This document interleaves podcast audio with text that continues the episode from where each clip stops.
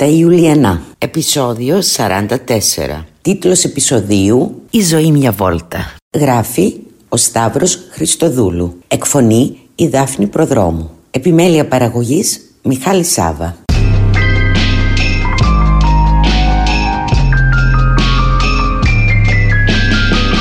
Ολημερείς το χτίζανε, το βράδυ εγκρεμιζόταν. Αλλά να που άξιζε η αναμονή. Το γεφύρι της Ζάχα είναι υπέροχο. Μπορεί να μας κόστισε βεβαίως κάτι της παραπάνω, αλλά χαλάλι, θριαμβολόγησε η χήρα. Γιατί όμως αντιμετωπίζετε το κόστος ως ένα θέμα ταμπού, ρώτησε τάχα μου αθώα μια καινούρια στη γειτονιά από τη Λεμεσό με ακαζού μαλλί. Γιατί στους κύκλους της αστικής Λευκοσίας ήθιστε να μην συζητούμε τέτοιες ασημαντότητες. Την αποστόμωσε η Ιουλία Παλαιολόγου Βίλσον και αποχώρησε από τη φρουταρία της Μιρούλας με το κεφάλι ψηλά. Την επομένη, οι κυρίες του Καρέ περπάτησαν από την οδό Κωστή Παλαμά στην πλατεία Ελευθερίας και μετά από μια μικρή ανάπαυλα στην Τάφρο συνέχισαν προς τη Λεωφόρο Μακαρίου για να καταλήξουν στο αγαπημένο τους Πραλίνα, στη στάση Κράτους. Ο καλόγουστος χρυζουνιάτικος διάκοσμος, σε συνδυασμό με την ολική μεταμόρφωση του ιστορικού κέντρου, τους προκάλεσε τέτοια εφορία που δεν άφηνε περιθώριο για τις συνήθεις γκρίνιες, και ενώ όλα έδειχναν πως τίποτε δεν ήταν ικανό να χαλάσει τη θετικότητα της σκέψης και την εορταστική τους διάθεση, η αενάος γκαντέμο φόφικου ταλού της προσγείωσε ανώμαλα. Έφτασε φουριόζα στο τραπέζι τους και ρώτησε ξέπνοα: «Αν είναι ανεμβολίαστος ο γαμπρός, τι να κάνει νύφη?» Η πατρότητα του ακανθόδους ερωτήματος ανήκει σε γνωστό αρθρογράφο έγκυρης εφημερίδες, αμέσως μετά την εξαγγελία των νέων μέτρων από τον υπουργό Χατζηπαντέλα. «Τι να κάνει νύφη?» οριόταν η Κούταλου, καθώς ήταν φανερό πως είχε πάρει το θέμα πολύ προσωπικά. Το The Safe Pass, που πράσινο είναι έγκυρο, κόκκινο μη έγκυρο, πορτοκαλί για αρνητικό rapid, μπλε για αρνητικό PCR, μόβ για την πρώτη δόση του εμβολίου, άσπρα, κόκκινα, κίτρινα, μπλε, καραβάκια στο ταξίδι, δεν με παίρνετε καλέ, ο Θεός ποιον. Κορύφωσε το παραλήρημα η κορυφαία του αστικού μελοδράματος. Αφού φτάσαμε στα θεία, μάλλον πρέπει να σχολιάσουμε και την ξανθή αγαπημένη Παναγιά, είπε η Ιουλία, ζητώντας από τον Καρσόνι ένα ακόμα γύρο τζινεντόνικ, και διάβασε στο Καρέ δυο αράδες από τον χαιρετισμό που εκφώνησε η πρόεδρος της Βουλής ανήμερα του Αγίου Σπυρίδωνα.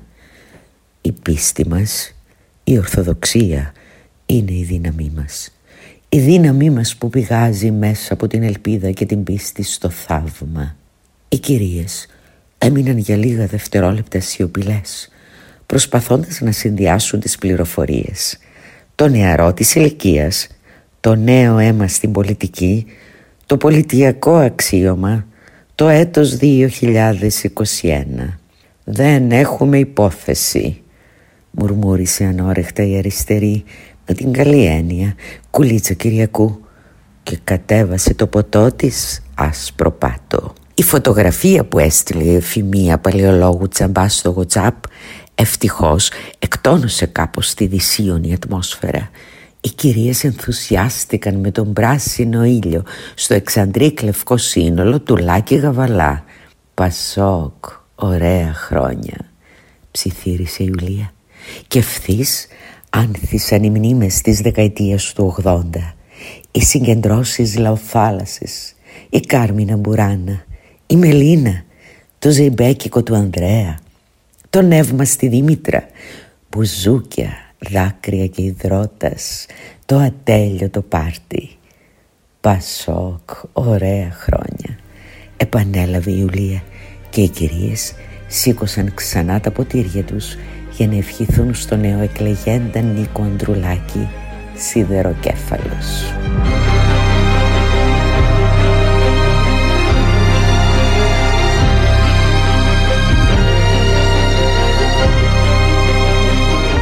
Η συνειρμή βεβαίως με τα δικά μας ήταν αναπόφευκτη. γιατί την ώρα που ο πράσινος ήλιος ανάτελε στην Ελλάδα ξανά, στην Κύπρο το συνέδριο των Πρασίνων αναβλήθηκε λόγω έλλειψης απαρτίας. Στο Σιζόπουλο πήρε μερικά χρόνια για να διαλύσει την ΕΔΕΚ. Οι οικολόγοι φαίνεται ότι το επιτυγχάνουν με συνοπτικές διαδικασίες, σχολίασε η Ιουλία.